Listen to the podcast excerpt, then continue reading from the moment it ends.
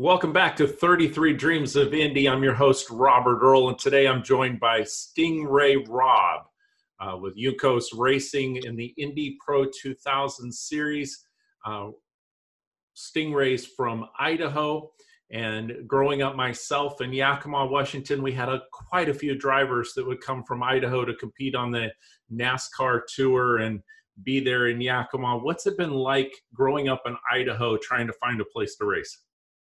Um, you know, Idaho is very nice for outdoor activities. We get to go snow skiing in the winter, uh, hunting in the fall, playing in the spring. So definitely got plenty of activities to do. And I just decided that whatever I couldn't do here, I'd choose that as my career. So I chose racing.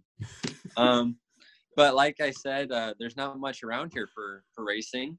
So our closest track is Tri Cities, Washington. Growing up with go karts, and that was about four hour drive. And then our closest car track is Salt Lake City, um, what used to be Miller Motorsports Park. So definitely racing is uh, was introduced to me, and uh, I think I, I chose whatever event I could do the first of the way. So it worked out well. I mean, we do have a little uh, quarter mile oval NASCAR track, but for road racing, there's not much.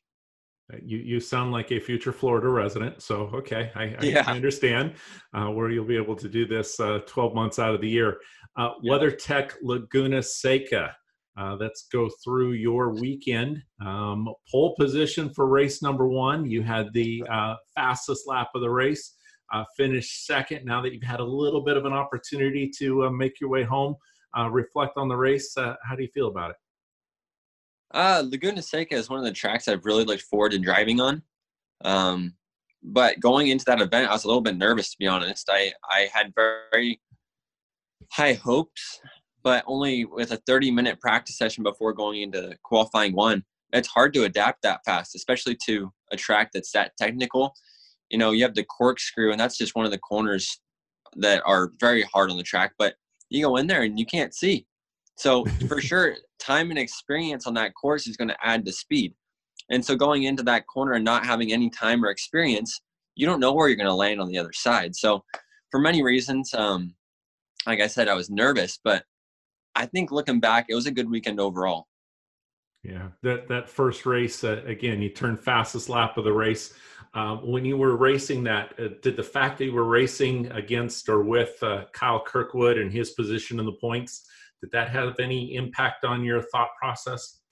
No, I knew I've known Kyle since we were young and in go karts. Um, he was always a category above me, and I know he's a good driver. But uh, I knew that I had the speed to run away, and so from the early start, I started to pull a gap, and I think I led 22 of the 25 laps before going off. And you know, it's just one of those things. I think it was a little bit immaturity in uh, leading a race like that. I mean, that's my first time leading a Formula Car race in the Road to Indy, so for sure it was challenging mentally, um, disappointing. But I think everything works for for the good of those that are uh, wanting to do what's right. So definitely moving forward, I think it was a good weekend, like I said. Yeah, and, and, and sticking with that, you touched upon Laguna Seca, and I hear the drivers were excited about going to it beforehand, and then when they're actually driving it, you really don't get the concept of it on TV. So why is it such a favorite track for drivers? It's difficult. It is really a hard track to drive on if you've never been there. And I think that just is coming from the banking and you know what really surprised me is when we showed up and how much the track changed session to session. Okay. And we've been saying that all year about different tracks, but Laguna Seca I think is very specific in that because you have the sand versus grass or dirt off the side of the track, but the sand will blow onto the track if someone goes off or it gets windy, um, it'll stick there. So every session you're hoping that the track's clean and not sandy, but the grip is so low at Laguna Seca that you have to be perfect. You have to be right in the line. And for us, uh, Road to Indy drivers, the Cooper tire compound that we use is mm-hmm. very different than the Firestone compound. Yeah. And they don't mix very well. And so when IndyCar goes out there, it changes the whole balance of our car setup once we are on track. And we kind of have to drive inside the line of other okay. uh, other lines the IndyCar race down.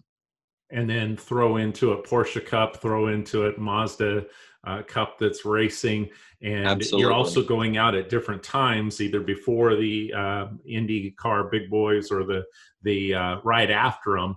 and That's it right. just throws a, quite a bit of variables on, and that's on any track, but uh, specifically there. But I've heard so many talk about it, and that's something that I'm really trying to dig into and, and find that out.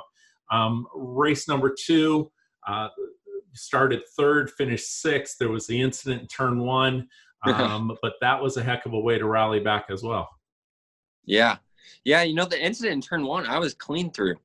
I was not touched. I think uh, Petrov clipped my rear wing when he went flying through the air. But um, before that, like as soon as the green flag was thrown, I got side by side with Kirkwood and uh, going through what is considered turn one on that front straightaway, leaning down Yeah. to the turn two hairpin.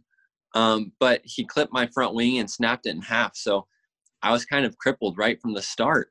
And there's not much I could have done. So we had that early caution flag from the, the wreck in turn one slash two. And then uh, I came in for a pit stop, changed the wing, fell back to 13th, and fought my way back up to sixth. And Laguna Seca is not an easy track to pass on at all, especially with our cars. The aero wash is significant. And like I said, if you get out of that line, you lose all the grip. So you have to run pretty much right in the draft with other cars in front of you. So very little aero when you're following someone. And it makes it a lot more difficult to keep up in order to make a move. That's another thing that I saw. I was watching this weekend on TV versus being there at the, the track. Um, Yeah. they We're talking about the number of passes. Until I actually saw the USF 2000 race on Saturday, I did not believe that someone could pass on that track. Um, Yeah. just because of that difficult nature and where you were able to uh, catch someone because nobody was doing it into uh, uh, turn 11 to start on the front stretch. You would think that that would be a place, um, probably the most difficult turn on the track uh, of the uh, Andretti hairpin is where people were actually having to make their, uh, uh, I Yeah. like to think, kind of uh, Martinsville type of moves as to the crossovers or, or going into that. Yeah. Not having a front wing that would really take you out from that. Um, it seems like from the outside that Juncos Racing is a is a family with the patriarch of, of Ricardo um, being in charge of that. Am I wrong, or is it really that way within the team? No, it is. Juncos Racing is a team that I've been trying to go with. Uh, I mean, we we knew last year that they were kind of the team to beat. They've been successful in the championship for I don't even know how long. They've dominated Pro Mazda, now Indy Pro 2000, as well as Indy Lights. So for them, I think this is kind of their livelihood. And like you said, Ricardo is kind of the the mainstay for the the team. You know, he's got his brother working on the cars full time. Uh, he's helping. Like for example, when I broke that front wing, Ricardo was right there with him. He was holding the the parts together. They needed to put back on and everything else. So he's very involved. He encourages them. He knows what's good. He knows what's not. And I think that's what makes the team so strong because their leader's strong. He he's a good engineer. He could be a driver coach. He could be a driver if you really wanted to. So they have a long history in racing, and they're very nice. You know, they're a team that I've really liked working with, um, and hopefully I'll get a chance to do the same with them next year. You're in the same situation, and I'm not looking to reveal any secrets here or anything like that. I'm I'm here as the the probably more of the fan standpoint, or to more tell the stories and uh, this level of uncertainty uh, that you go into. Um, some of us might say, "Welcome to the real world." Um, yet, uh, as, as, you step out of the car and you performed, uh, how do you feel going into next season? I feel very good. Um, we'll see what we're going to do. You know, it's still on the table to run Indy Lights, but uh, I think another season of Indy Pro 2000 would be in my best interest. Um, also, to consolidate to win a championship and maybe uh, have a better opportunity to move up to Indy Lights next year, or sorry, 2021. Yeah. Um, but now we know. I, I think my first two years in the road to Indy, I won't say were throwaways, but they were very steep learning curves and ones where we couldn't have a very tough chance or have a very good chance at the, uh, the championship. Yeah. Uh, you know, that first year, um, I did the the Pro Mazda in its last season with the old chassis before they went to the the Tatuus PM18, and that was just trying to get more formula time, uh, more time to see it, maybe on a bigger um, event along with IndyCar, like the Road to Indy prevents or presents to us. Yeah. Um, and so that season was kind of a throwaway moving forward into the new Tatuus car. Whereas drivers in USF 2000, they kind of got the experience and the feel for that same frame because that that same carbon fiber tub chassis they run in USF 2000 they move up with in Indy Pro 2000. So the car has a very uh, general feel that's similar throughout USF 2000 and Indy Pro 2000. And I think a good example of drivers having that success in USF 2000 moving up can be shown with Kyle Kirkwood, Rasmus Lindh, Parker Thompson. Those are all drivers that ran in USF 2000 with a new frame mm-hmm. and then moved up and they were very successful their first time in it because they had that experience, that feel before they jumped into the new car. They have that back to back and they're able to string that together and have the reference points of when I'm in the turn, this is where I feel it either within my body or how the, right. the car is responding. It, it does a lot of that. So fourth in points, six podiums, 11 top uh, uh, five finishes. Other than lap uh, 21 of, of race one, is there anything that you would change uh, throughout the season? I, I said it for you. yeah, yeah. Besides that one, I mean, there's plenty of things that we can look back on, and knowing what I know now, I'd like to change. But I think the season ended how it's supposed to. The guy that won the championship deserved it very much. I mean, Kyle, he worked hard for that championship, so huge respects to him. Um, my teammate Rasmus coming second. You know, I think I'd like to have another run at that. Uh, I started the season off kind of slow, and with mechanical failures, there's not much you can do you know, there's a, a great book. I can't think of the name right now, but it says focus on the A factors and forget about the B factors because you can't control the B factors. So for sure, this was a season teaching me to, to fight through the adversity. And I think a few people saw that. Ricardo mentioned it to me at the, the season banquet this year. Okay. Just the, the versatility that I had through fighting through that adversity allowed me to be successful even on the tough weekends. Yeah. Um, like Mid Ohio, for example, I mean, that was just a great, great race. But I qualified. So first off, we had a horrible test there. Okay. We were struggling with uh, part failures, um, you know, just camber shims falling out at Road America, and it all carried forward into the test. And then we struggled to get the car right. And for some reason, we were fighting this oversteer, and we finally found these parts that were broken on it. So got that fixed and went back out, and I had to relearn everything. So going into okay. the race, I had to start over. I qualified seventh and fourth, which was not good. Um, but I think I was lucky to qualify fourth for race 2 mm-hmm.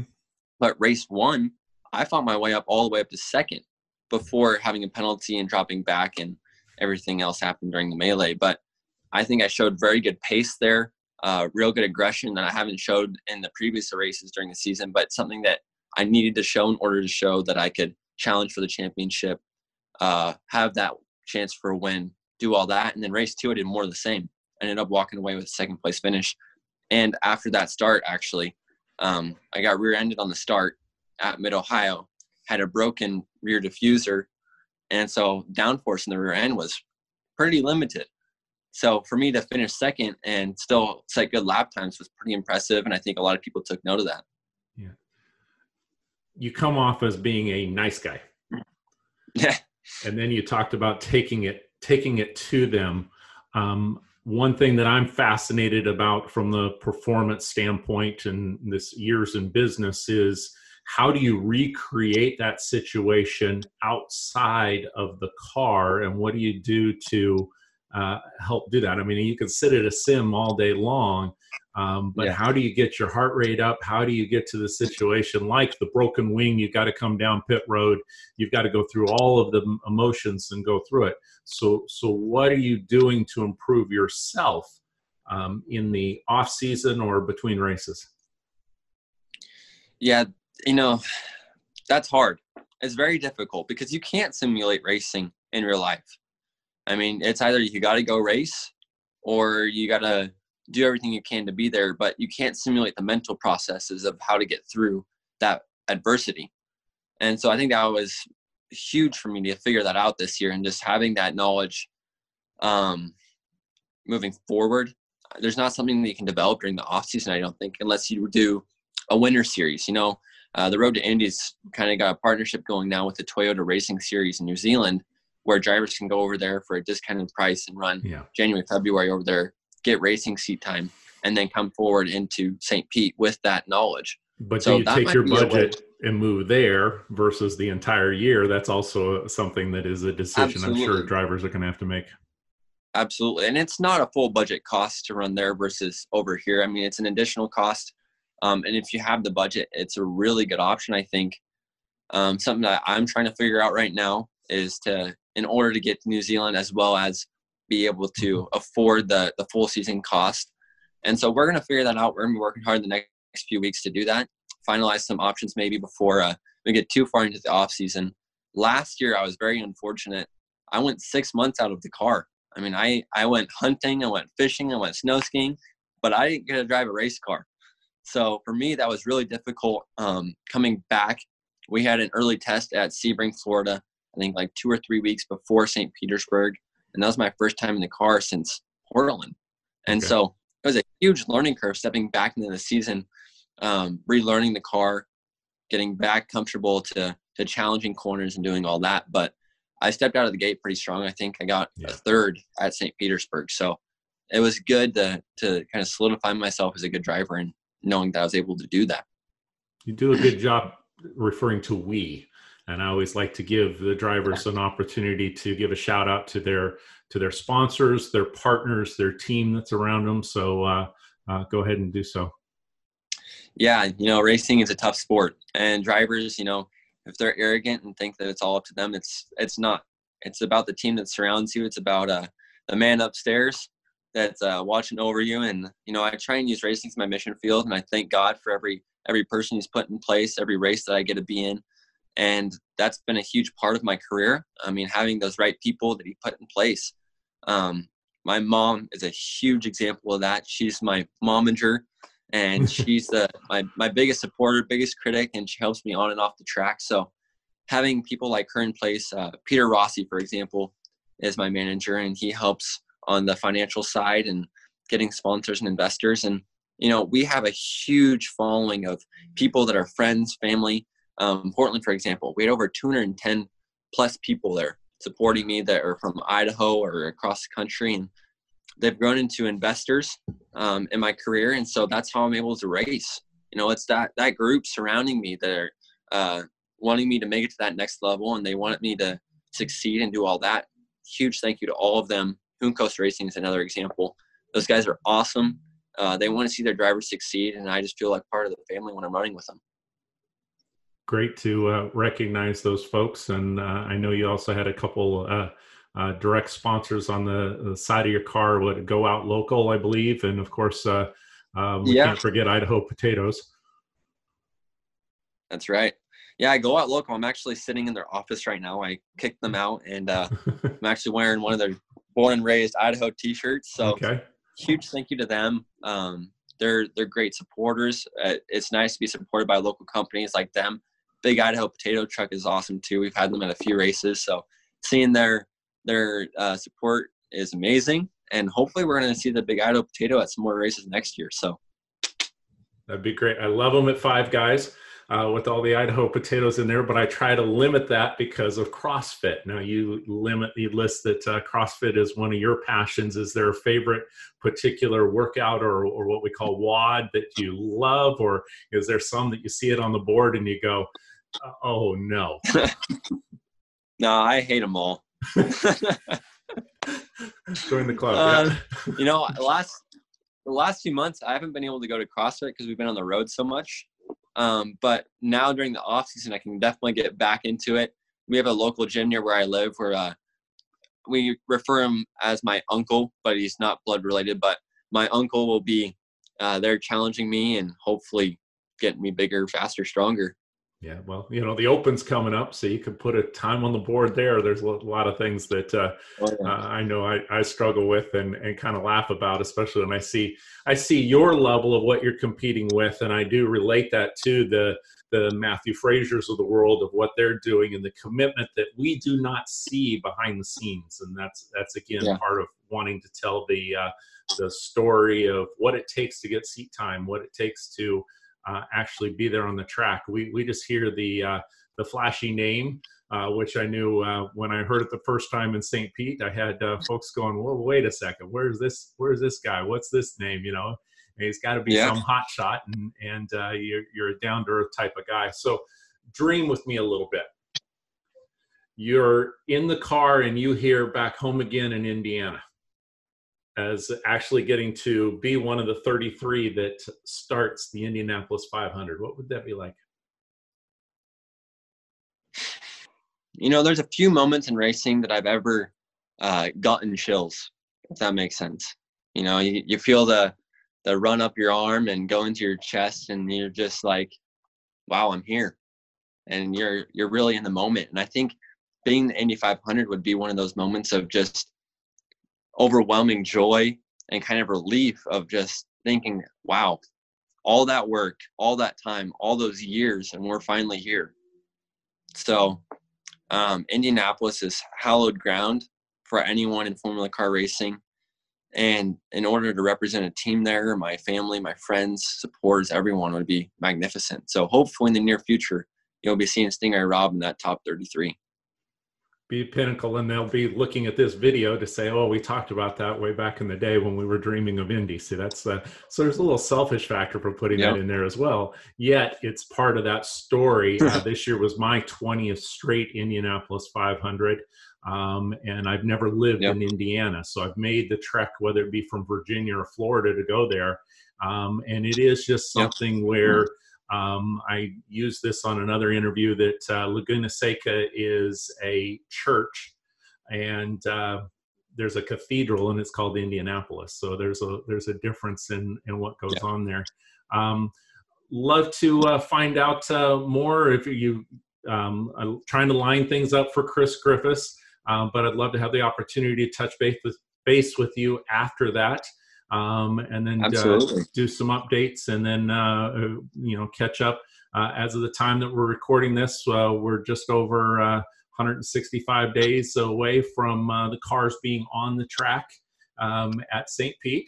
Uh, so being my home track, I'm watch for the that. countdown. So well, you can you can follow that. Yeah. I'll I'll make sure that I update it for you on Instagram, Twitter, so you'll be able to just glance awesome. at it and know how, how, far it is away, and we'll put the pressure on. But uh, having that opportunity again to get the seat time in the warm weather and uh, wish you the best on that. And uh, um, fantastic to uh, get to take the time with you and help you tell your story. Yeah, you as well. And thank you so much. I, I really appreciate what you're doing for us young drivers as we come up through the ranks and spreading our name out there. And it's nice getting to know you. Fantastic. Okay. And so until next time on 33 Dreams of Indy, keep on dreaming.